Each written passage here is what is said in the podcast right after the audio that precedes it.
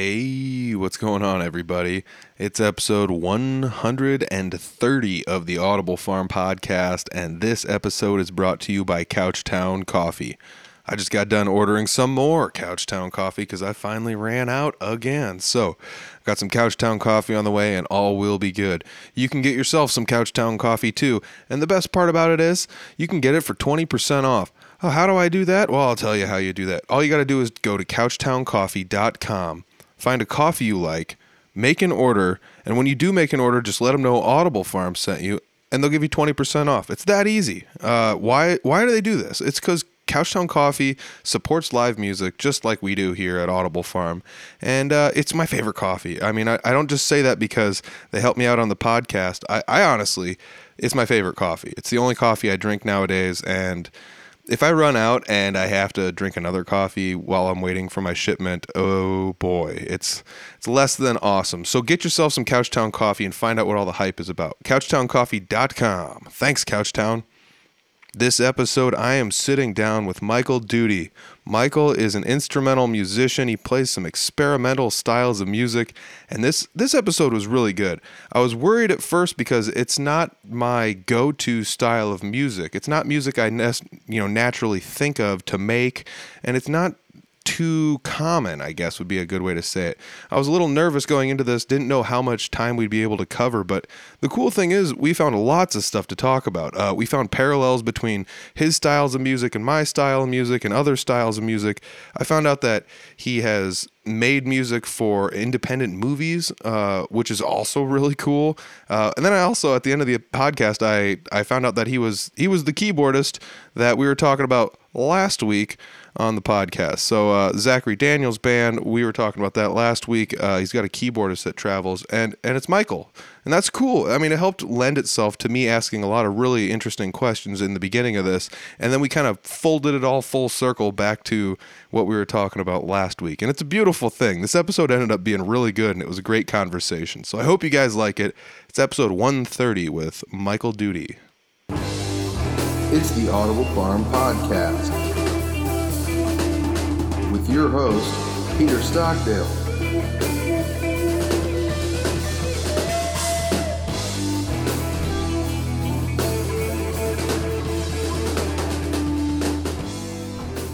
Okay, uh, today I'm sitting down with Michael Duty, and Michael, you make, um, I guess, what I would call it would be like experimental instrumental music. Um, I think that was kind of how you conveyed it to me when we first talked a little bit uh, through email, but I was I was intrigued by it just by the simple fact that for the most part I interview a lot of people who are guitar players, drummers, bassists, singer songwriters, and I feel like that is a different area of music than what you are usually you know would consider yourself in, and so that brings me to you know just kind of I gotta ask you first and foremost how did you get into making electronic style ish this experimental music that you make?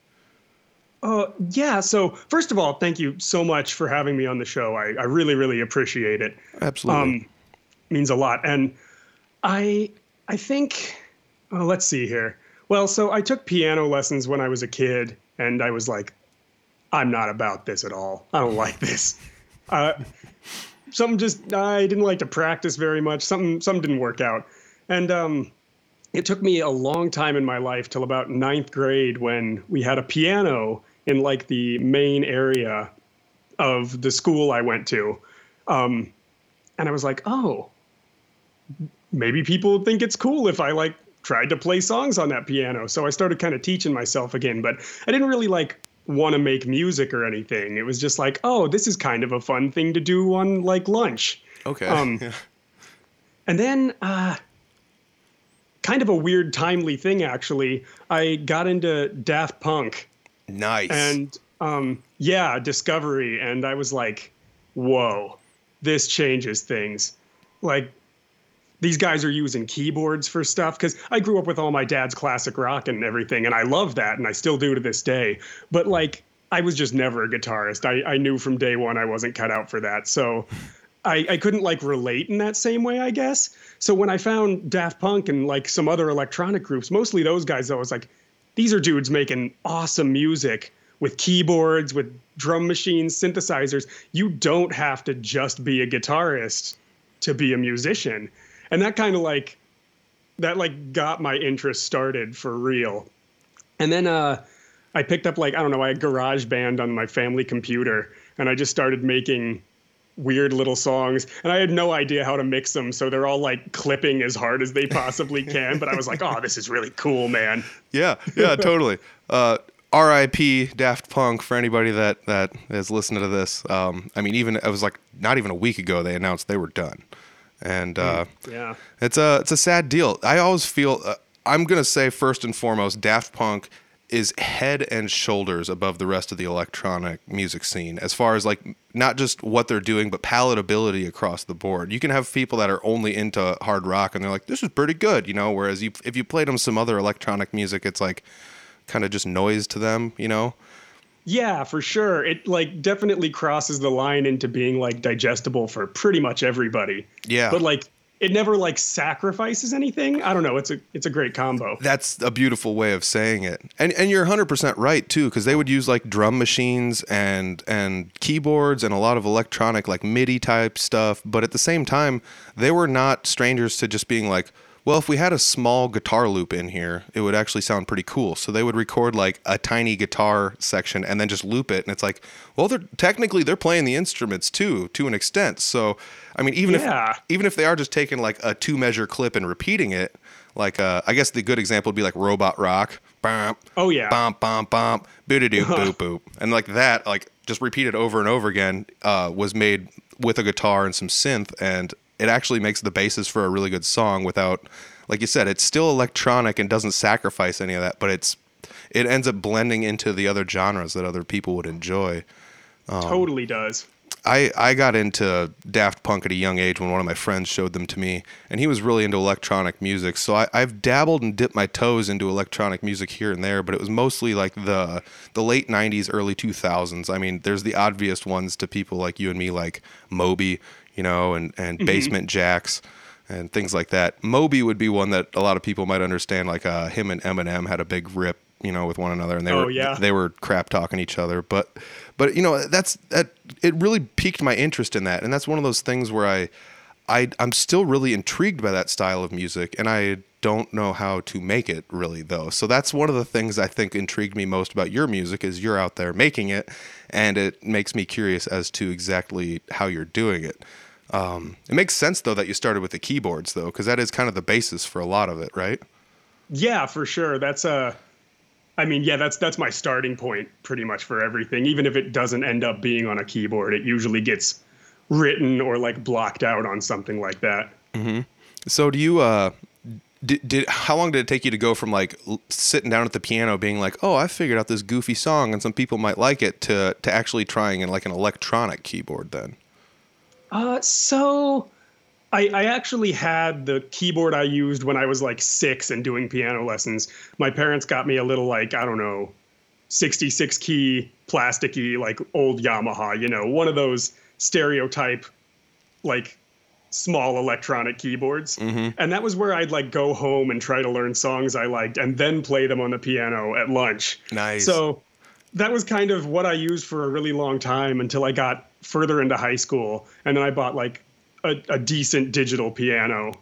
But I didn't really like um I didn't really make any tracks that ever did anything until senior year of high school. And I never put any music out until freshman year of college. So uh let me ask you that. Was there any nerves going into actually putting your music out knowing that your music was um different than everyone else's cuz I you, you're it's not like you're the only one in Iowa making electronic music, but there's not a whole lot a whole lot of it going on. I, I guess, like honestly, I've never thought about it too bad for a couple of reasons. Uh, first of all, the beauty of electronic music, or at least the kind I do, is that I really don't have to write lyrics for anything, and that's like I think my weakest point in, entirely is like writing good lyrics. So that's always when I get nervous is when I have to put words to something. Um, but with instrumentals, you know, I feel like I can just kind of do this and that and it'll fall into people's hands if they want it to and i don't have to like have all the nerves about oh my singing voice. Oh do these lyrics mean anything to anyone? Because i don't even have to bother with any of that. And i guess the other half is that um this might sound weird but i'm not really like shooting for any super high goal with it or at least at the time i definitely wasn't. I was just kind of like oh this is fun. I'm gonna throw some music out. Why not? I got time. Yeah. so i was just i didn't really expect it to go anywhere or really do anything. I just kind of wanted to do it. Yeah, I, I feel you totally with like the lyrics too. Um, I feel like lyrics are under appreciated in the in the way that they're constructed these days. Where back in the day, people used a lot more like uh, innuendos and analogies and things that might not say exactly what they were thinking. Whereas like nowadays, people are just kind of bluntly putting out their what they think. You know, I, it's tough to describe, but like the music was a little bit more lyrically poetic the farther back in time you get, um, as opposed to now. Um, and I don't want to like pigeonhole anybody, but like there's the obvious thing that a lot of people think is, uh, you know, rap music was that was something a lot of people poked a lot of fun at because they're so straightforward with what they're talking about. Um, but if you go the farther back you go in rap, the more poetic it seemed to be. And I, I do feel the whole writing lyrics thing. I've I've written some music without lyrics, and I enjoy doing that more than I do trying to attach lyrics to music. It's not. I think it's not easy. Is the thing. Um, I can write like a melody, and then it's tough to find the right lyrics to stack on it. Or you can write lyrics, and then you're like, I can't put a melody to this lyric that I wrote, you know. So there's this weird thing of that, and I definitely, I definitely feel you on that. Um, is, I guess, uh, do you do you sing? Let me ask you that. Uh, I guess I do. Not really on anything particularly. It just I like for fun. Yeah, like around the house, I'm singing pretty much all the time when I'm like doing chores, washing dishes and stuff. Like I, I sing quite a bit, but I've never felt like I had much to say if I was going to put anything on a record. Um, that's kind of changing now. I'm working on a project right now that I think I might have a little bit of singing on, just a little bit. Um, but for the most part, I've been, uh, yeah, I've just never really felt like I, I could bring the lyrics together in a way that would warrant singing. Every time I've gotten there, I've just been like, well, I might as well just make this another instrumental. I think that'd be better for the whole thing, you know? I also think about some of that with electronic music. A lot of it really doesn't have too much singing. Um, I mean, we can point back at Daft Punk. Some of their stuff. Well, I'm going to say the song "Robot Rock" once again. That that's those are the only lyrics to the song, you know. But it's, Yeah. but it's not like they didn't do any singing. Their second album um, actually has some songs with full lyrics and things like that. The fun part about their second album, I guess, would probably be the movie that goes along with it. I don't know if you've have you Oh, seen yes. that. I've seen bits of it. Like back when I was younger, I remember people were like bootlegging it on YouTube. Mm-hmm. I've seen I've seen pieces, but I've never seen the whole thing. Oh man, Interstella. I think it's called Interstella five five five five. I think it's the name of it. Oh, wait, I have. Sorry, I thought they did like a live action thing for Human After All, and I thought that was the one you were talking about. I have seen Interstella five five five five. Yeah, I- I think, I think that's what how many called. fives there are. I think there's four Yeah. four fives. yes, yes, I have seen that, and I like that a lot actually. yeah, that's actually a really fun concept. Where if if people haven't heard this or know what I'm talking about or what we're talking about, um, if you take the album and you put all the music videos start to finish on the album, it actually makes a really cool mu- movie. Actually, is what it is. And uh, the concept of the movie is really fun too, because it's like a an intergalactic band battle of the bands competition, and then the one of the bands that places second place is Daft Punk. That's the funniest part about it. But the but the uh, first place band is uh, I think it's like the Crescendolls, which is actually a name on on the album of a song. But they like uh, somebody abducts them and forces them to play music all around the galaxy as like slaves, and somebody has to try to save them. And that's it's really kind of a fun fun movie and things like that. Do you feel like uh, electronic music lends itself to concepts that are kind of like this a little bit better than other music? Uh, you know, I, I'm not sure because, like, I definitely get the whole, you know, sci-fi perspective that, like, kind of instantly everyone pairs with electronic music. Like that's just kind of where it goes. So I, I definitely like see people putting more sci-fi aspects into that all the time. Uh, but then again, there've been all kinds of like all throughout the past, lots of like weird space operas with classic rock and like metal and stuff. So I feel like it's more easy to go for that route with electronic, but I, I think kind of I think any genre you can kind of make it what you want if you really have a vision for it, you know? Yeah. Uh, you know, now that you mention it, uh, like five different albums have popped off the top of my head from like the quote unquote classic rock era that do that. Um, Rush 2112, like the whole B side of that is the 2112 overture. I mean, that's that's a uh, like a 26 or 28 minute uh, concept of a thing. Uh, the Grand Illusion by Styx. The whole album's a concept about not being blinded by the grand illusion of society around you and doing the things that are important to you. I mean, there's there's so many things like that. Even as far as uh, Pink Floyd, The Wall. And uh, it's, Yeah. it's funny that I mentioned that and that it came up so organically because before the before the interview here, we were talking about um, your latest album, Restrict, uh, which is available online. I'm assuming everywhere. I've I looked at it on Spotify, but I'm assuming it's everywhere. Yes. Yep, So- every platform. Okay, yeah, even the ones we don't use, but Yep.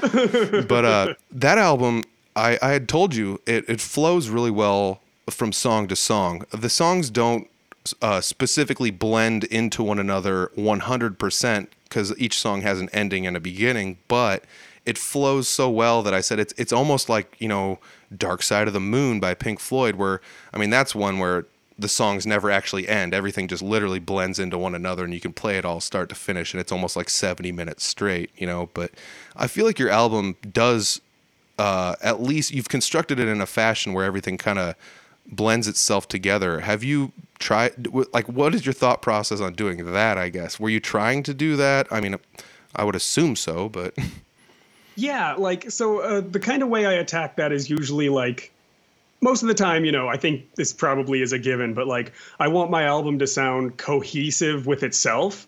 So like I want it to be kind of like a nice package where everything sounds like it belongs to the same record. And I think that I don't know, just usually strengthens the experience.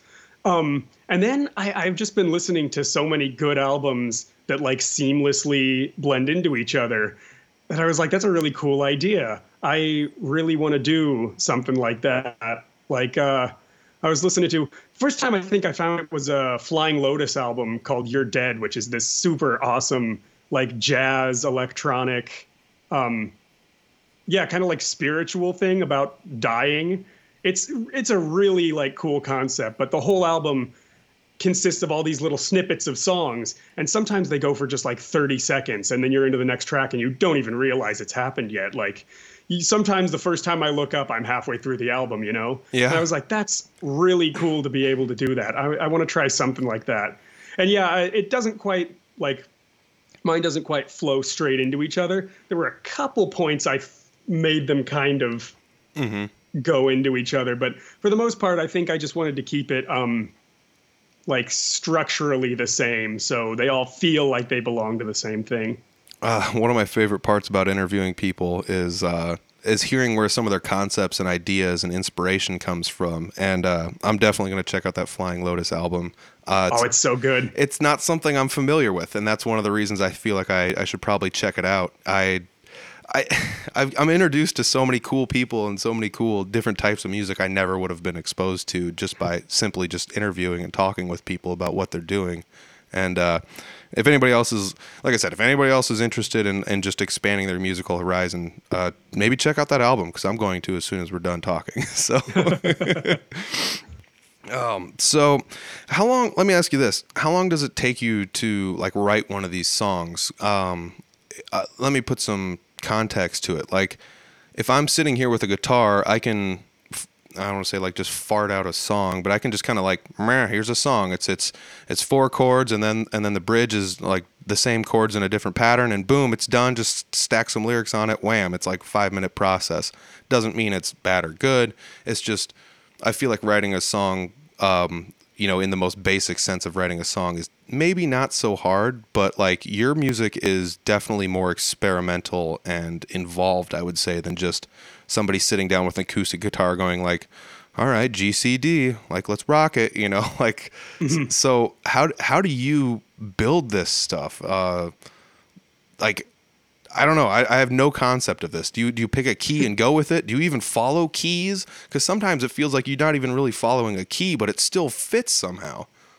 Yeah, so um that's an interesting thing. Like I wish I had an easy like way I could sit down and do it, but I'm totally like a random inspiration kind of person when it comes to like putting things together. So most of the time I'll just be like taking a shower and all of a sudden like a little thing will pop into my head and I'll be like, "Whoa, that's good. I can't forget that." And I'll throw it in my DAW and I'll forget about it for like 3 months. And then I'll like just be sitting at the piano maybe and I'll come up with something just messing around. And then suddenly I'll be like, "Oh, that might fit with that other thing that I did three months ago. Uh, but like, I really can't make myself do it. I've found I just kind of have to wait around until something happens. Uh, but I never feel bad once it does get there. Like, so far, just random bursts of inspiration have not failed me yet. Uh, at least with getting to where I want something to sound. So, yeah, most of the time I just kind of do what I feel comfortable doing. And most of the time I hit a wall after a little bit, and then I'm like, all right, got to take a step back, maybe in another month or so, I'll know what to do with the rest of this. That's actually really beautiful because that fits along really well with what some other people that are like singer songwriters that I've talked to, where they're like, I came up with this cool, you know, crunchy riff or whatever, and I don't know where to put it. So I just recorded it, I set it aside, and I'll come back to it at another time.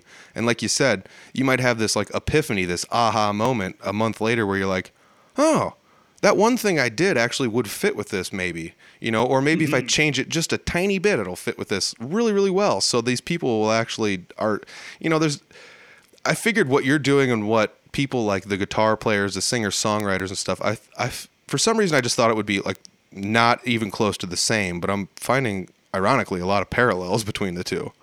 Yeah, I guess the only like difference I could think of really is like sometimes I do have just like bad ideas that I want to try. And a lot of songs actually that I end up putting out do come from like me just for lack of a better word experimenting with something that I I don't think I'm like as familiar with. Like um oh what was it? Um a couple of the songs on Restrict or like uh, one of the songs on Restrict Core Killer is was from the product of me saying, I just want to make a song with some friends that's 100% improvised. Oh. And then I'm going to get like 15 minutes of improvisation, and then I'm going to edit it down into a song afterwards and see if I can make something cool out of a bunch of random improvisation. That's cool. Yeah. I, you know, there's actually some strength to that too, because sometimes I will throw down like a backing track uh, and put it in my headphones and then just record some guitar over the backing track. And like you said, you can have this nine minute backing track of this boring thing that you're jamming along to, and then before you know it, when you delete the backing track, you're like, some of the stuff I came up with over here actually wasn't too bad. You know, I could put my own chord progressions behind it and things like that, and edit it around this way, and maybe double this part a couple times, and wham, that's not a terrible song. You know? Oh yeah, you can really put things together if you know what you're looking for. I think. Yeah, and, and once again, some of that comes down to you know record all your ideas, even if they might not be your best ideas, because you never know what will happen when it comes down to like, uh, you know, this might not be what you think your best idea is, but five months from now, this it might fit perfectly with something else, and now it's a good idea. Yeah, it a lot of it comes from just kind of all over the place too. Like if we're talking about that same song, all of it was improvised. Like I gave that little um, synth bass loop over and over again, little piano figure and we just all kind of it was just all of us sitting in a basement just recording for 15 minutes over that loop and seeing what we did except for one part. And the only thing i wanted scripted was this like really low like bowed bass solo like upright bass solo. And i basically just like i was uh i was doing a show and there was a guy there it was a jazz show and this guy had like an extra string on his stand-up bass I, I'm not a bassist, so I'm going to butcher this entirely, but it was basically just an extra super longer extended string. And he played an entire solo as low as basically possible. And uh, like just with with his bow, and I was like, "That's really cool. I want to do something like that." that I, that's that's a us- it comes back to something else I was going to ask you. Um, honestly, I don't want to just like shift the gear super hard, but you, you were talking about playing shows, and that led me to believe. I how do you play shows with this music? I guess like when it's there's so many parts and there's so much going on. Uh, yeah, so I guess that was kind of misleading, actually. Um, I'm a freelance audio guy, so when I play shows, I'm actually just behind the board most of the time. Okay. I really actually haven't gotten around with this music um, yet. I'm always trying to, but that's kind of a thing that I've like wanted to or needed to tackle at some point in time is like, how am I going to translate all this? I think the way I'd go about it is get like a good amount of musicians, you know, like a, you know, standard rhythm section, probably a woodwind player, and then kind of take it in a more free direction for like live. Like where instead of all these layered parts we kind of like pick the most important parts and then we just kind of open it up to like everyone's interpretation of it. I don't know i like the idea of uh i like the idea of like improv a lot and especially in a live setting so i think a lot of the like glamour of it all i i think i'd probably cut back and just kind of see how everyone plays off each other more than having a really structured thing you know Yeah. Do you think there's uh I mean there's obviously places for for cover bands and for singer songwriters and for, you know, metal bands and punk bands and country people like all there's like different bars and areas and places where people can play. Um, are there very many places that have like an electronic featured as maybe their like go-to music style? You know, I haven't found any. I know there was a place in Des Moines that was doing some like electronic nights, but just like, yeah, like a single night out of the week every once in a while. Um, I haven't been around actually the music scene, like the live music scene, all that much. So I'm probably missing something, but I haven't really seen a lot of that around.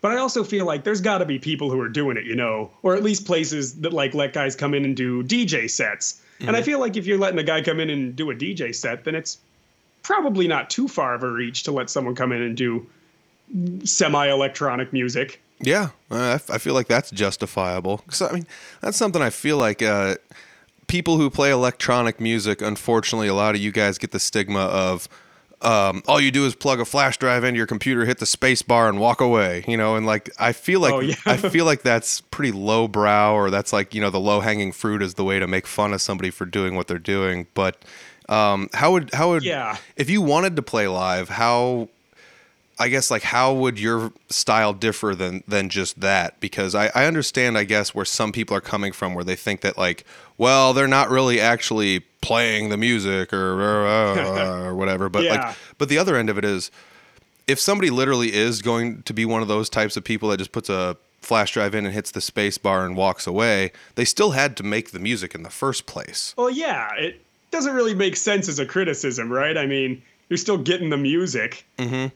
Uh, that I think I've kind of accidentally avoided that just by the way I make the music in the first place. So I'm like a big geek for analog stuff. Nice. Not even. Uh, I don't have any like super vintage anything, but like I have some good replicas of stuff to get me through. And I, I feel like I just want to be doing something anyways if I'm doing a live show. Like I want it to be something that me and the band need to be there for, you know? Mm-hmm. Like I want you to experience what all of us are maybe going to try to do that night that's different than maybe the next night we do it if, you know, it happens. So, personally, I think part of like paring down all my recordings to be live will make it so I'll just be playing the keyboard or the synth part that I feel is the most needed there. And then everyone else, hopefully, I'll kind of write in to like fill in the gaps where it needs to be, you know? Mm-hmm. Yeah, it's it's this weird double standard I feel though too that like people might not realize they're doing. Like one of the one of the concepts I would like to think is like you go to a wedding and there's a guy behind the DJ booth and he's playing music and you're, you're not like crapping all over him like he's not actually playing you know piano man he's playing it you know he's just hitting the space bar and standing there you're not like crapping all over this DJ guy like why would Yeah. and so like and people are more than accepting of that too. I mean, they're so accepting of that that they will pay these people extra money to re- re- you know request songs and things like that. Um, Yeah, exactly. it, I mean, it's almost like getting mad at a jukebox because it's not a real person playing music. You know, it's I I once again I kind of sort of almost understand where people are coming from, but I also think it's you're they're not thinking it through well enough. You know.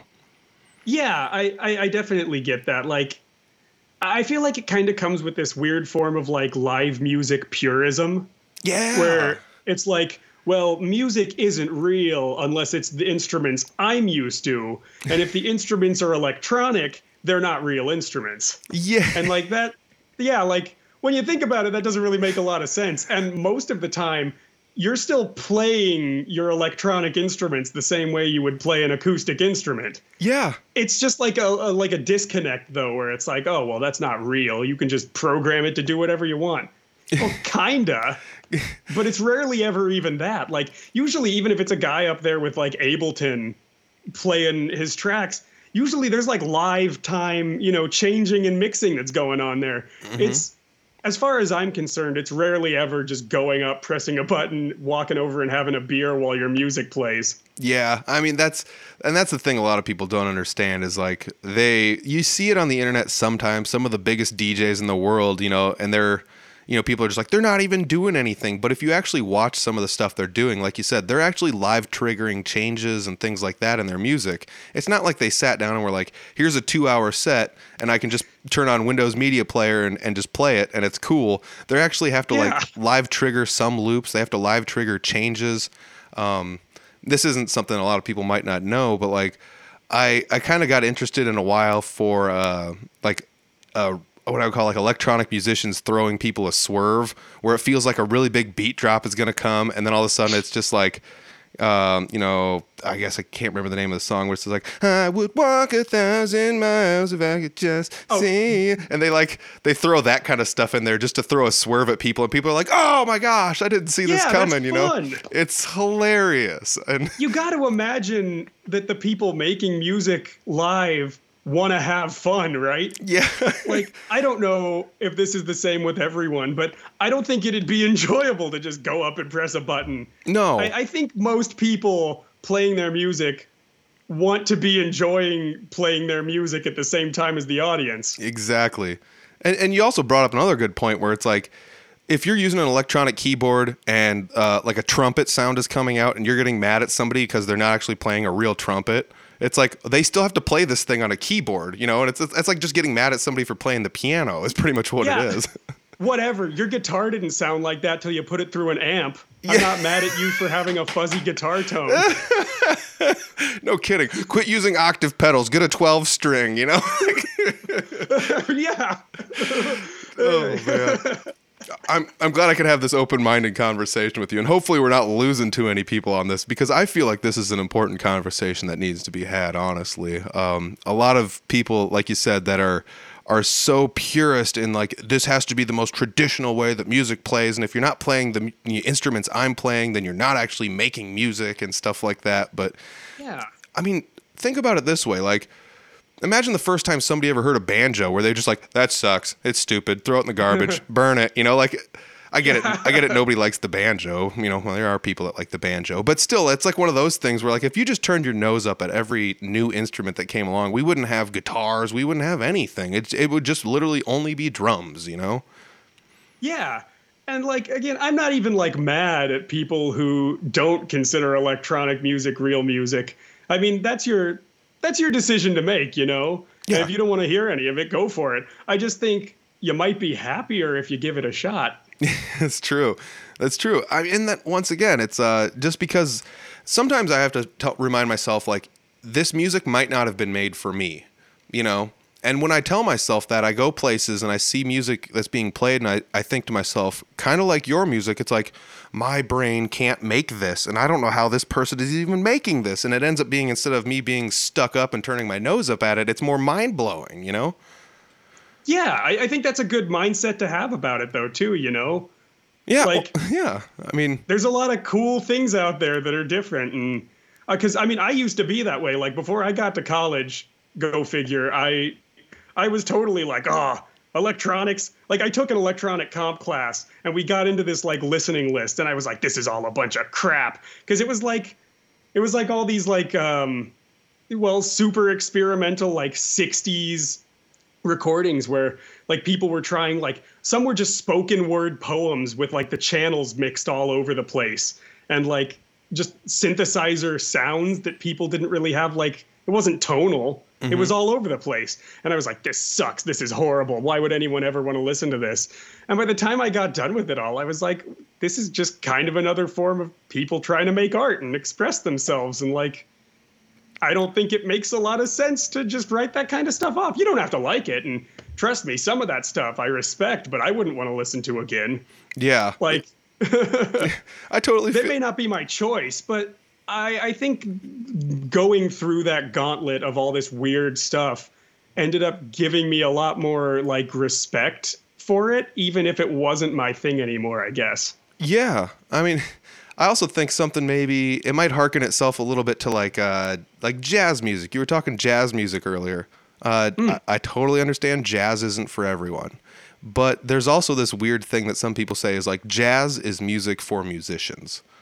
Um, imagine like uh, some some comedy people don't like because it might toe the line or it might be a little offensive one way or the other. But that's like comedy for comedians, you know, and that's like kind of like jazz is music for musicians, where it's like they're not using this standard one four five, you know, like I said, GCD or you know EAB, and you just like repeat it over and over again. We're doing the blues twelve bar shuffle, you know, and if people are just like, well, I'm throwing, you know.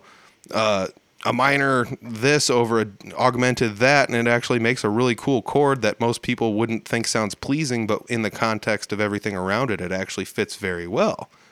Mm-hmm. I don't know. I, yeah.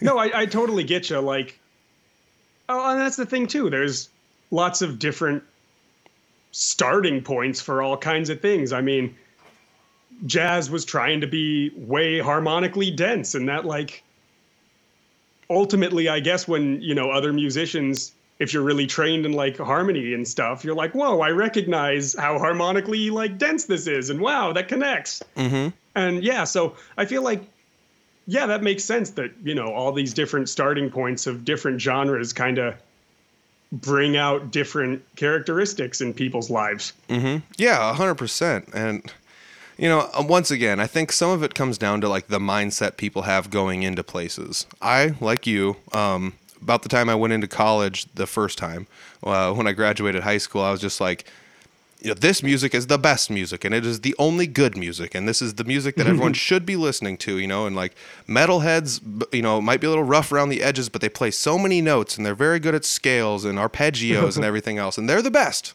It's the best music ever. And then you start to listen to some other stuff and you're like, well, actually some of this stuff that's a little bit more you know, like you said, harmonically balanced, or like it involves a lot deeper threads of music. It, makes you think, you know, this music actually is something completely different than what I'm used to. And you start to appreciate it a little bit more. And then when I started playing live music, it's it's like you get to watch people do this right in front of your face. And and that's the thing that kind of blows me away where it's like, wow, these people are actually doing these things that you heard on albums that, you know, when you listen to the album, you're like, oh man, this this there's no way this could ever be recreated live or something like that. And then you hear it live and you're like, this is really interesting because once again, this isn't something my brain thought of, nor is it something my brain possibly could ever think of, and somebody else did. And that I think that's what I gives me so much more appreciation to it, you know.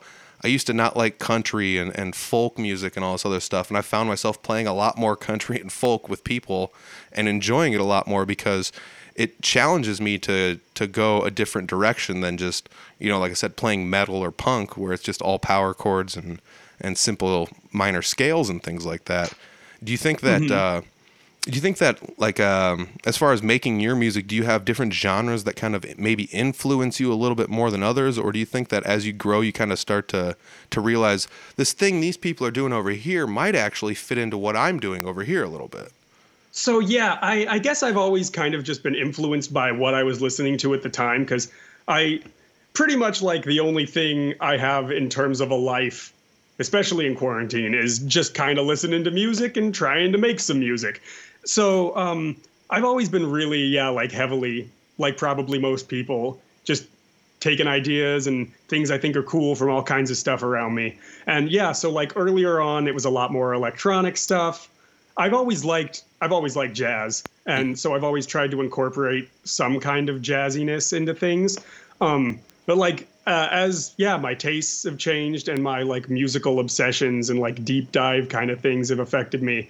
It's definitely like played a big part into how I like to how I like to do stuff and yeah, just kind of the sounds I want to go for. I think that's always sort of happening with me. Yeah, yeah, definitely.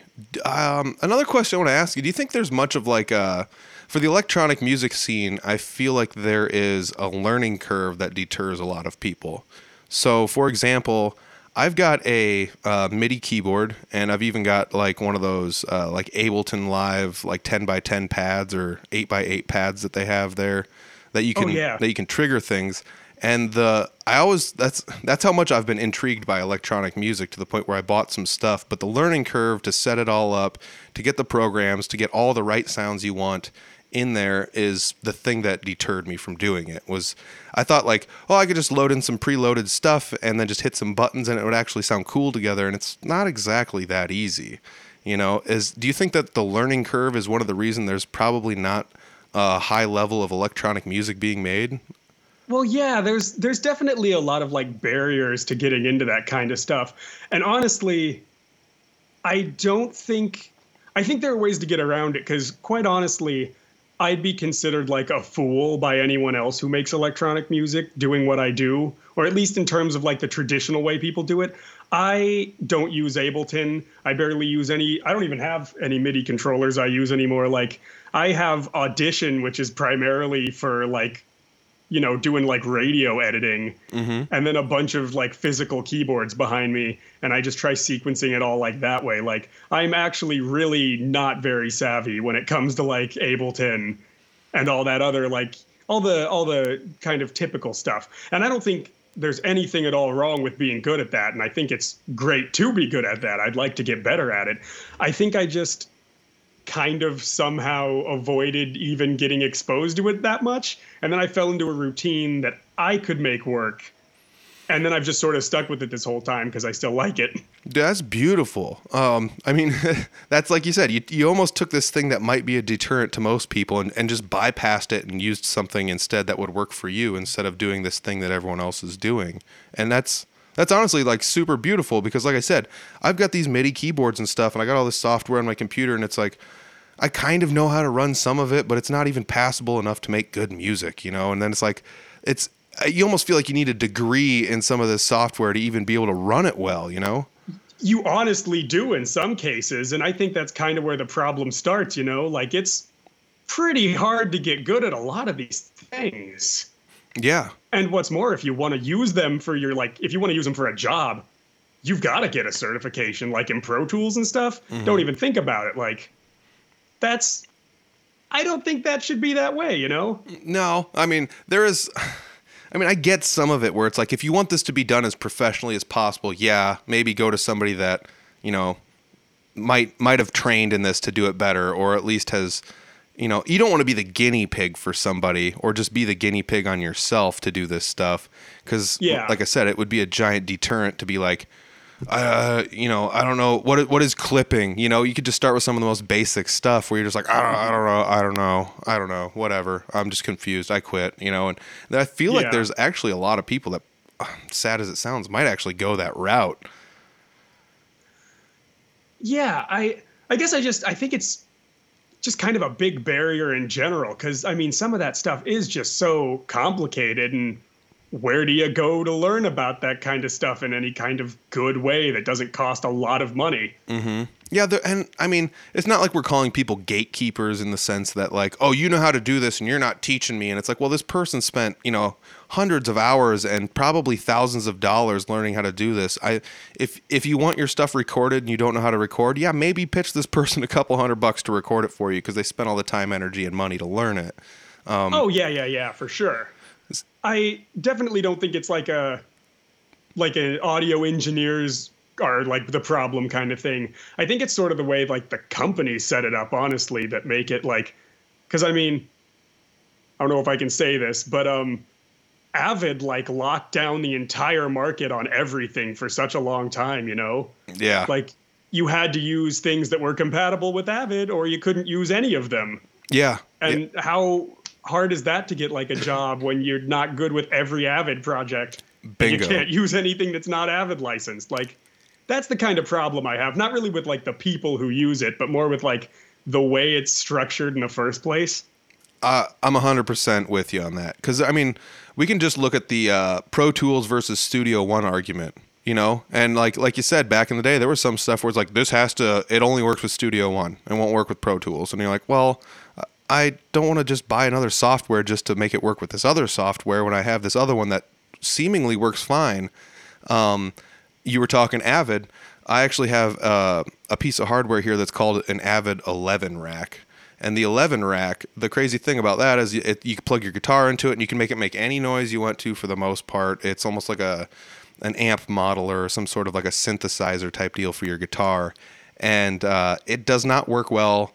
It does not play nicely with every software. Um, for example, you, you cannot uh, connect it seamlessly to GarageBand unless you do a lot of like backdoor plugins and things like that. And even then, some of them are unlicensed. So you end up with this thing where it's like, yeah, you got to download this thing and it's not even licensed through the product. And it's like a third party thing. And you already have two different softwares. So you got to use three different companies' softwares just to connect this thing. Um, unless you just want to plug it into an interface. You know, that's about the only other way to bypass it simply. And I mean, that even comes with its own issues too. Yeah. Hopefully, we're, hopefully we're not losing too many people on this that don't do much like recording and things like that. And it's not like I'm a pro at recording stuff either. Um, I, if I if I can be honest with you, I'm just using GarageBand to record the the podcast I do every week. Uh, the reason why it's simple and audio recording does not take a whole lot of engineering to do. Well, yeah, it's the same kind of thing I think we were just talking about with like genre and stuff. Like, I don't think there's a reason to like look down on what works, you know? Bingo, bingo. And I and trust me, I've had a lot of people turn their nose at me for just using GarageBand, and it's it's pretty funny because I, you know, the podcast works. It comes out every week. You can hear what we're saying. Yeah. like, would you even know? Would you be able to say, oh, this was on GarageBand? I no, you wouldn't. I guarantee. You would not be able to tell. unless somebody is like a huge audiophile. Even then, even then, I would still say probably not. You know, so Yeah, like so again, like where what's the point of getting all weird about that? I, you know, I don't know, and I think that's some of the divide that happens in music that might keep a lot of us from enjoying each other's music, though. Too is the fact that some people think the way I'm doing things is the right way to do things, and it's the only way to do things, and that that comes right back to what you said about people saying, "Well, this guy's not playing a guitar with distortion on it, so uh, what he's doing is not music." Yeah. Everybody's got their system. Yeah, if it works, just go for it. No kidding, no kidding. So you just had your uh, recent album, which was called Restrict. Once again, it's available online anywhere. That came out. Let me see. I'm, I'm a. I think if I can remember correctly, it came out in October. Yes. So, uh, how long does it take you to make a whole album? Let me ask you that. Oh boy. So yeah, that's the fun part with um like what I was saying about how it'll just take me months to get inspiration for songs and stuff. Um Restrict took me about exactly a year to come up with and get done. Cuz yeah, I was having ideas for it yeah, a year prior to the release. I was like I want to I want to do something and then of course it got totally mangled and turned into something that I didn't imagine and now we have the product. But I was happy with what happened. It just always takes that kind of route where it like mutates a lot before it gets to the final the final thing. Uh, and it doesn't always take me a year though. Um like I'm hope I don't jinx it by saying this, but like the one I'm working on right now, I already have quite a lot of stuff done for, or at least very close to finished for. So I'm hoping to be able to like spit that out sometime in I don't know the next few months if I can. Yeah. Uh, fingers crossed, basically. But yeah, I, I never know because it's just such like a like I said, I really can't make myself sit down and write. yeah. you- so it's just kind of a waiting game sometimes. yeah. You can't really like force inspiration either. I mean, maybe to an extent you can, but you might be sacrificing quality on the back end by doing so. yeah, I, I've always felt like it. Every time I try to make myself do it, I feel like it's forced. Yeah. And maybe maybe it's not even that way. Like maybe that's just how I think about it. But I don't feel comfortable doing it anytime I try to make myself write something. Yeah, um, and like some, like you said, you started out writing the album, which is Restrict, and it, it, you had this one idea in mind, and then by the time it was done, it was it was different than what you had originally thought of. And I feel like if you end up, um, like we said, forcing that inspiration and just pushing it through, you're actually maybe even being a little closed minded to your own ideas. Yeah, like as far as I'm concerned, just kind of let it flow and go with what I mean, it's your own album, so you know if you're going to like it or not, I think. That's true. That's true. Um, so yeah, if it changes, I think it's probably always in your best interest and if you allow the change. Yeah, yeah, exactly. Yeah. I mean, once again, some of that comes to being um, maybe not even just open minded about your own music, but other people's music too. If someone's going to like maybe say, Oh, I like this, but if you do something maybe kind of like this, it might sound a little so, huh, huh, huh, you know, and then and then you're like, oh, you know, light bulb goes off. I'm gonna try something different, and then all of a sudden you're like, that's not so bad, you know, and I actually kind of enjoy this. And uh, yeah, it's it's not always easy to be open minded though. Let's all let's call the spade a spade too. I mean, yeah, for sure. Um, There's still like stuff that I don't particularly like incorporate in my music just because I'm less comfortable with it or feel like I can't make it work or the, so I think there's always like boundaries you got to keep pushing over and over again. Yeah, uh, you said it beautifully too. Uh, it might not be something you're comfortable with, or it just might not fit in what you're trying to accomplish. So that doesn't mean that it's bad either, though. You know. Yeah, for sure, for sure. Let me ask you this. I do know you have. Uh, let me pull this up here. Do do do boop. All right. So you've got three albums. Is that correct? Three full length albums. Yes, and then a couple EPs and the soundtrack in there. Yeah. What? Let me ask you the soundtrack. What's the soundtrack about? Uh, the soundtrack was for. So this was my junior year of college. I had a friend who was working on a basically just like an indie movie. Yeah, like a local indie movie. Um, and she was like, "Hey, I think I actually." Yeah, I, I was just like before we even really knew each other. I heard her talking about a movie, and I was trying to network with people. So I was like, "Hey, if you ever need anyone who like records and does music, shoot me like a message or something. She was like, okay, sure, whatever. And eventually it just kind of fell together like that. So, um, yeah, they were making a horror movie locally at the time, and uh, I got the privilege of making the soundtrack for it. Uh, the movie's called Play Dead, if I'm yes. reading it all correctly. Uh, and you wrote the music to it, which is pretty wild. Let me ask you this: Is it, do you know if Play Dead is available to be viewed anywhere, or is it something that was made so independently they just kind of shelved it as a project for fun? It's on YouTube, Ooh. and it should just be Play Dead movie. I don't remember exactly what the title is. I um, hmm. It's out there though. At least of like last year, it's 100% out there. I'm totally checking it out, and I'm not even a horror movie fan. let me ask you this though: Your music, I feel, would lend itself to writing um, like a soundtrack for a movie so much better than uh, maybe metal or punk or, or country or something like that. Because I mean, if you sit and listen to the, like the big box movies and things like that, it's a lot more electronic stuff going on, and it's not like somebody's out there with a heavy distorted guitar going da da da da da da da da da. You know, like it does doesn't make sense. So, um, do you would you concur that your music might lend itself to um, maybe taking on different avenues than traditional music might?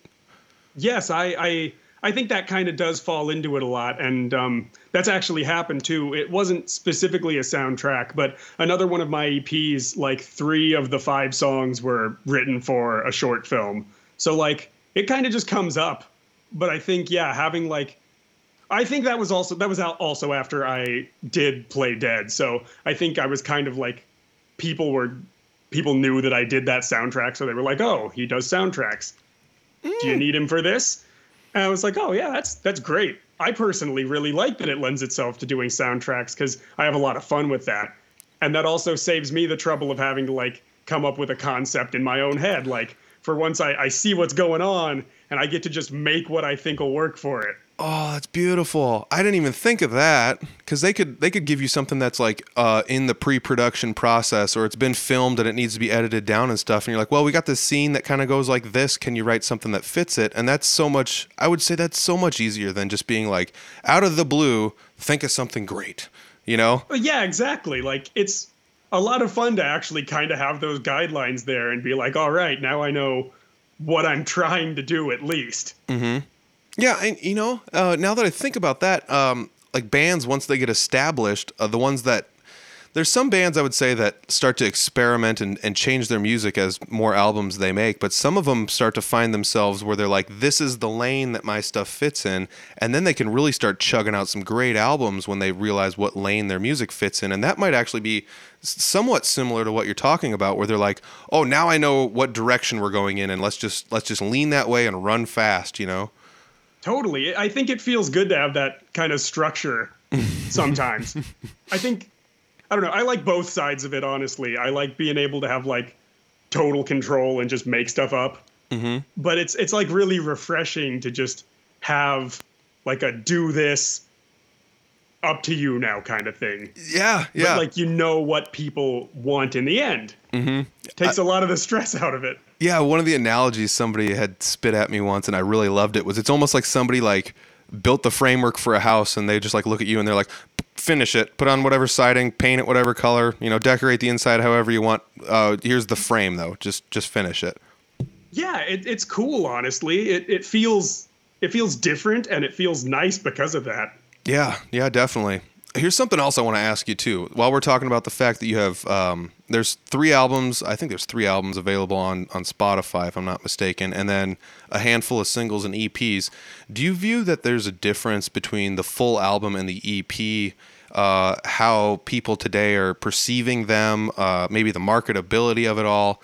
It just seems to be a common uh, you know point of conversation I make with a lot of people.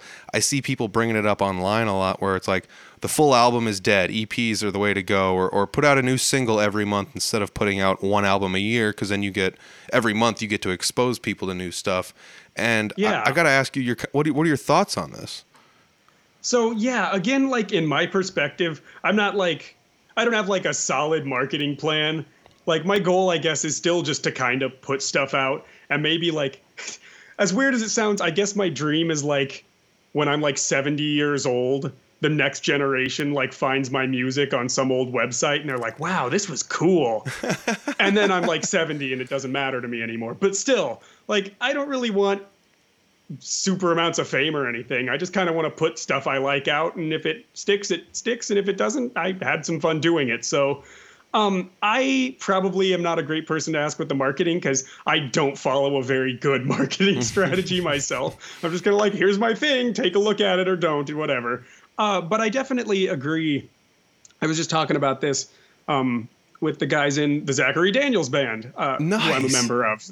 Uh, and we um we were talking about that because we're working on music and stuff like that. Uh, and I was like, oh, we should do an album. And um, one of my friends was like, well, that's cool and that's awesome, but like, it kind of makes more sense to start giving people like a trickle of singles and then an EP because you're still getting people engaged. And he was totally right. I'm just kind of like, I don't know, an idealist about that where I like I like the form of an album a lot cuz I don't know, it just feels really personal to me. I like the whole like flow of it. It feels like you really like took time constructing it, you know? Yeah, yeah. To me personally. Um but I do think like the smarter, more marketable idea for certain and even a good artistic idea is yeah, to put singles out, to put EPs out, just stuff that keeps people's attention because there's so much stuff out there. It's hard to keep people's attention. That's very, very true.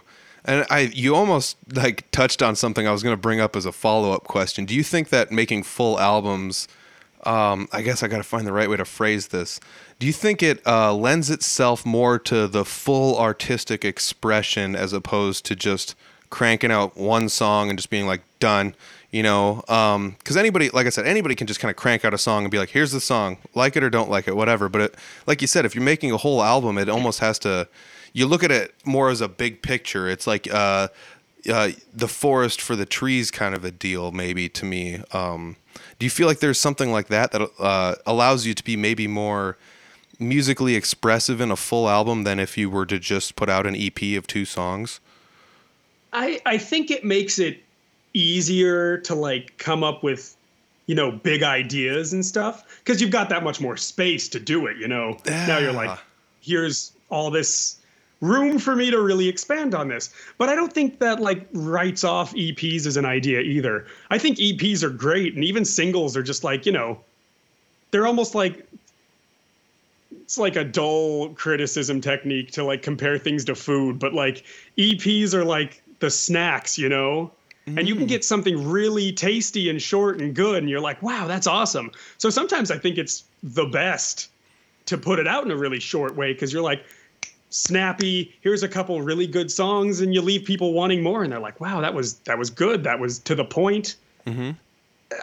kind of wishy-washy but i think everything kind of has its own merit depending on like what you're shooting for i personally am a big like sucker for the album format because i like big pretentious theatrical crap so i like getting real out there with it and i like all the space that that gives you to mess with it but i think eps are cool too and i definitely do them although a lot of the times like my eps are if i have like some stuff that I don't think is going to fit everywhere else. And I just kind of want to put things that I like out. A lot of the time, they're like less focused, I guess, That in make- my opinion. I think that makes sense. I like the food analogy though too, because it's not like snacks are bad things. I mean, you're thinking like, well, potato chips, whatever, but like you can have, you know, you can have good, healthy snacks that taste good, and it's actually like good for you, and you don't have to eat full meals all the time, you know. So there is, Yeah. there's definitely merit to singles and EPs for sure. But uh, Totally. I also love the the thought of like coming up with a more grand idea, like a bigger picture artwork. Um, that kind of made me think like if an artist is really good and they they paint something that's like on a four by four canvas, like four inch by four inch canvas, does that mean that that whatever they painted on a four inch by four inch canvas sucks compared to something on a two foot by four foot? I don't Yeah, think I don't I don't think so, but you know, it's just smaller. No, totally. That, yeah, exactly. that that makes perfect sense. I think, I think you nailed it completely. Well, okay, now we're gonna now we're gonna shift gears. We're getting we've I think we actually covered an hour, but there's still something I got to ask you because uh, it did just dawn on me that that you're the guy that drives to go to the D- Zachary Daniels band shows and practices and things. Like, so we got to talk about a couple of things. Um, first and foremost, do you feel like uh, it's difficult to gear shift from making electronic style music to uh, adding to a singer songwriter type thing? I I think that's kind of another thing. Um, like I was talking about a little while ago, where having structure actually feels good to me, because now it's like it's it's Zach's vision, you know, and I'm just here to help him out with kind of putting it together. So in that way, I kind of it's really easy for my brain to shift into, you know, what's good for this kind of thing, rather than like inject a bunch of my own weird garbage into his songs, which clearly like they're not gonna mesh that well. I want to make I want to help him make his songs sound like his songs, not like his songs and my songs on top of them. Like, Yeah, yeah. but I think again, I think like yeah, he's like, here's a song. What do you guys think would be good for it? Let's run through it and mess with stuff. And I, I feel like it kind of I just kind of easily get into that groove because there's already that basis there, and I don't have to be like, oh well, what if we did all this weird crap? I, I'm just sort of like, okay, yeah, here's some things I think would work. I'm assuming So I think it's kind of easy. I'm assuming you guys are professional enough with one another too, where if you bounced ideas off each other and you're like, that might not be the direction I was thinking this would go, you guys are okay with it as opposed to being like, oh, I'm so offended that you didn't like my idea, you know? Oh yeah, it's it's a very um it's a very healthy kind of communication we have when it comes to that process. That's good. That's good. Um, that, that's not always the case in every band. So, uh, Oh yeah. And, um, I'll just I'll just leave it at that. I've, I speak from a little bit of experience, but that's not always the case. Um, it's beautiful when you can find a band when you get along with people. And uh, let me ask you this: You're playing shows with Zachary Daniels Band. I'm assuming you're traveling almost two hours to every show. That's Mm-hmm. nothing new to me, man. I live in northern Iowa and I play a lot of my shows in Des Moines. Let yeah. let's talk about the dedication or the the passion that it takes to do stuff like that. You you really have to be interested in making the music uh, if you want to do stuff like that. Because let's be honest, it's no longer about the money if you're driving two hours one way to play a set. Oh, definitely. That's that's that's totally it though. Yeah. I, I it kind of is a funny thing actually though cuz like it didn't start with me in Des Moines. I actually was up at UNI in college when the band formed. Cool. And it was literally like 2 weeks before I moved back to Des Moines. And I was like, "Hey man, yeah, I'd like to be in your band. Also, I'm going to be 2 hours away from here for the rest of probably forever." So, um but yeah, no, I, I I really wanted to just play music too, you know? And if I got to help a friend out with his project, that was all the better for it. So I was definitely, I was already used to making the two hour drive up to college from like where my, my parents' place. So um, I was like, pretty much is going to be the same thing. And yeah, I, I've, I've been pretty comfortable with that. But it definitely, you've got to want to do it though, for sure. Yes. Oh my gosh. Um, yes, I'm just gonna say yes. I I sometimes feel my own drive waver here and there sometimes, but like once again, that comes back to like if you want to take a week off where you're like, oh, we practice every Friday, and then you're just like, well, this Friday I just don't feel like driving down, or I, you know, I have a prior engagement and I think I'll take care of that instead. It's nice to be with a band that's understanding enough that'll be like, it's cool, we'll catch you next week, you know, as opposed to just being like, you're out of here, you know. so I um this whole like, you know, Zoom thing has opened up a lot of avenues for that too cuz now we've actually just had some like stuff where instead of having me come up there, we just meet on Zoom and we workshop songs. Oh, nice, nice. That's something that I feel like I should probably get a little bit more into. Um, I, I was in one band for a while where we would like do we would attempt to like record stuff and send it over to people and I'm not the best at recording guitars and things like that so my my work was never very good but it's it's still one of those things where it, you can still sometimes get your idea across. Like you said uh, you're doing it over Zoom. It's not like you're recording this for the final take. It's just spitting out ideas at each other here and there. Yeah, for sure. I yeah, definitely to have to go in person and you know, work out the real songs and stuff. But yeah, for just talking about it, it totally makes things a lot easier for certain. Oh my gosh, yeah. I mean, there's something weird about like just having a little bit of a visual definitely does help as opposed to just like, you know, just talking on the phone or something. But uh you know, that's that's so cool. I, I we've we've covered an hour here. I feel like we've we've got quite a bit of good stuff in here and I feel like I've picked your brain quite a bit about not just the electronic music, but I Uh, once again, it didn't dawn on me until you said it that you were the guy he was talking about that was in his band that drives two hours, and it's it's it's it kind of helped me gear shift this in the end to being like, oh, you're not just an electronic guy. You actually like you you contribute to every almost every style of music you could, being with a singer songwriter. Yeah, I mean, and yeah, like you've talked to Zach, we definitely cover a kind of a wide array of the like rock pop idiom. Mm-hmm. Yeah, I think that's one of the most beautiful parts about hooking up with a singer songwriter is uh, most of them are pretty open to to any ideas anybody has, and that's that's a beautiful thing. Mm-hmm. Is there anything we didn't didn't really cover at all today, or Uh, anything you really want to talk about that I forgot? Shout outs or anything like that? uh, I guess um, if any of them are listening, I'd like to shout out all of my friends who helped me out on the albums throughout the years because I couldn't have made it happen without you. I rely very heavily on my very talented friends who play all the instruments that I don't play. That's awesome. Yeah, you got to give the credit where credit is due. That's for darn sure. And I also feel like that's something that's underrated in today's society when it's so easy to give the credit where credit is due. A lot of people don't. Yeah. So.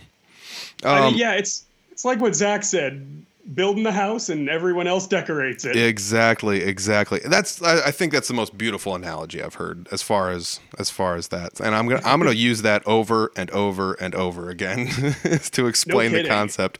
It's beautiful. It's beautiful. Um, I'm just gonna say it here once again at the end. Uh, Michael Duty, your music is online anywhere you can search it. Uh, if you want to, otherwise, just scroll down below into the comments section. I will put some links down there to uh, to some stuff. All you and I will you know touch base on that, and we'll get that all squared away. So if people don't want to do the whole search for it thing, you can just scroll into the description section and click a link, and it'll be that easy for you. So um, don't go away, Michael. I'm going to talk to you after I end the recordings here. But uh, Oh, sure thing, sure thing. dude thank you so much for sitting down and, and talking with me and uh, and being honest about this because i like i said beforehand i'm i'm not very i'm not i don't know too much about electronic music and you helped answer a lot of my questions so i really appreciate oh, it's it my man. pleasure. No problem at all. Uh, thanks so much for having me again. This has really been fun. absolutely man uh, stick tight here well, we'll talk to you in a second Absolutely. Whoa, what did I tell you? That episode was uh, really good, actually. I mean, not to just be like toot toot, we were awesome, but you know, I like I said in the intro, I was a little nervous. I didn't really know too much about his style of music, how he makes it, and all this other stuff. So it was interesting to sit down and, and figure it all out with him and, and ask him questions that, um, I mean, maybe not just I had, but maybe other people might have when they sit and think, oh, you make instrumental, experimental styles of music and stuff, and and what does all that entail and how do you go about doing it and and you know I kind of found out that the way I assumed he did it was not necessarily the way he actually did it which actually kind of made me a little bit more interested in it because you know I was I went into it thinking I, I think I know how this is done and then I I ended up learning something in the end. So it's it was really an interesting talk with a really interesting person. So uh, sh- shout out to Michael for you know getting a hold of me and uh, saying hey check out my music. You might be intrigued. And I, I gotta say I was. So if you guys are looking for his music just scroll down into the description section and you can find links to everything down there. Uh, click on the links. There's I believe the Bandcamp and the Spotify. For people that don't use Spotify um, or don't have a streaming service, you can just go to the Bandcamp and listen for free. And then if you really like the music, you can uh, toss them a couple bucks and purchase one of the albums. And uh, that's probably my favorite part about Bandcamp. Last week was Bandcamp Friday. 100% of the sales went directly to the artists, and that's a cool thing. So that's one of the reasons I like Bandcamp. And uh, hey, I gotta say, once again, thanks to uh, Michael for sitting down talking with me this week. It was it was tons of fun, and it was also, like I said, really fun to find out that he's the keyboardist that we were kind of referencing last week in the episode with Zachary Daniels on the Zachary Daniels band.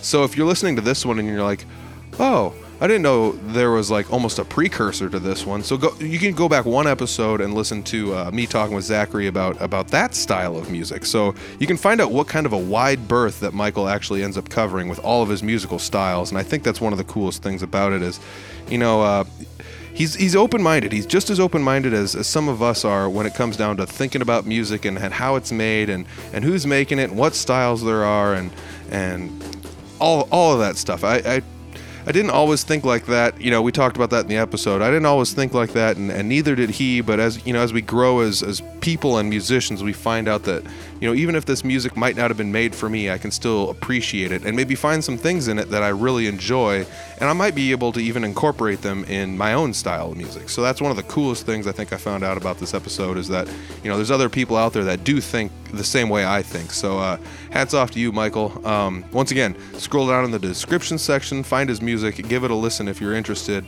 Uh, it's all right there. You don't have to search for it or anything. So uh, appreciate it.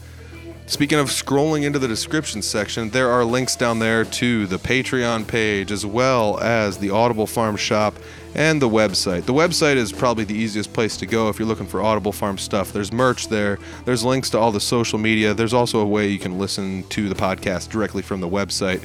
So if you're thinking to yourself, if you're new to this and you're just like, I don't know how to find the podcast, I'm new to podcasts, I don't know how to do all this stuff, I don't want to search all over the place, just go to audiblefarm.com. You'll find it right there. And uh, you know, you'll also find links to, like I said, the Patreon page, the merch, and all that other good stuff. So if you're looking to, uh, you know, go whole hog into this and support the podcast, there are ways to do it. Otherwise, I'm just happy everybody's listening each and every week. Uh, free episodes on YouTube as well as anywhere you listen to podcasts. So, shout out to everybody that's been listening week in and week out. If this is the first time you've listened to an episode and you didn't fast forward through the outro, you might be interested in finding out some of the other people I've talked to. I've talked to quite a few different people from all across the state and some from even beyond the state. So there might be some other people I've talked to that you didn't know that I talked to. So maybe scroll through some of the old episodes and find somebody else in there that you might think, oh, this was pretty cool. I didn't know you talked to this person.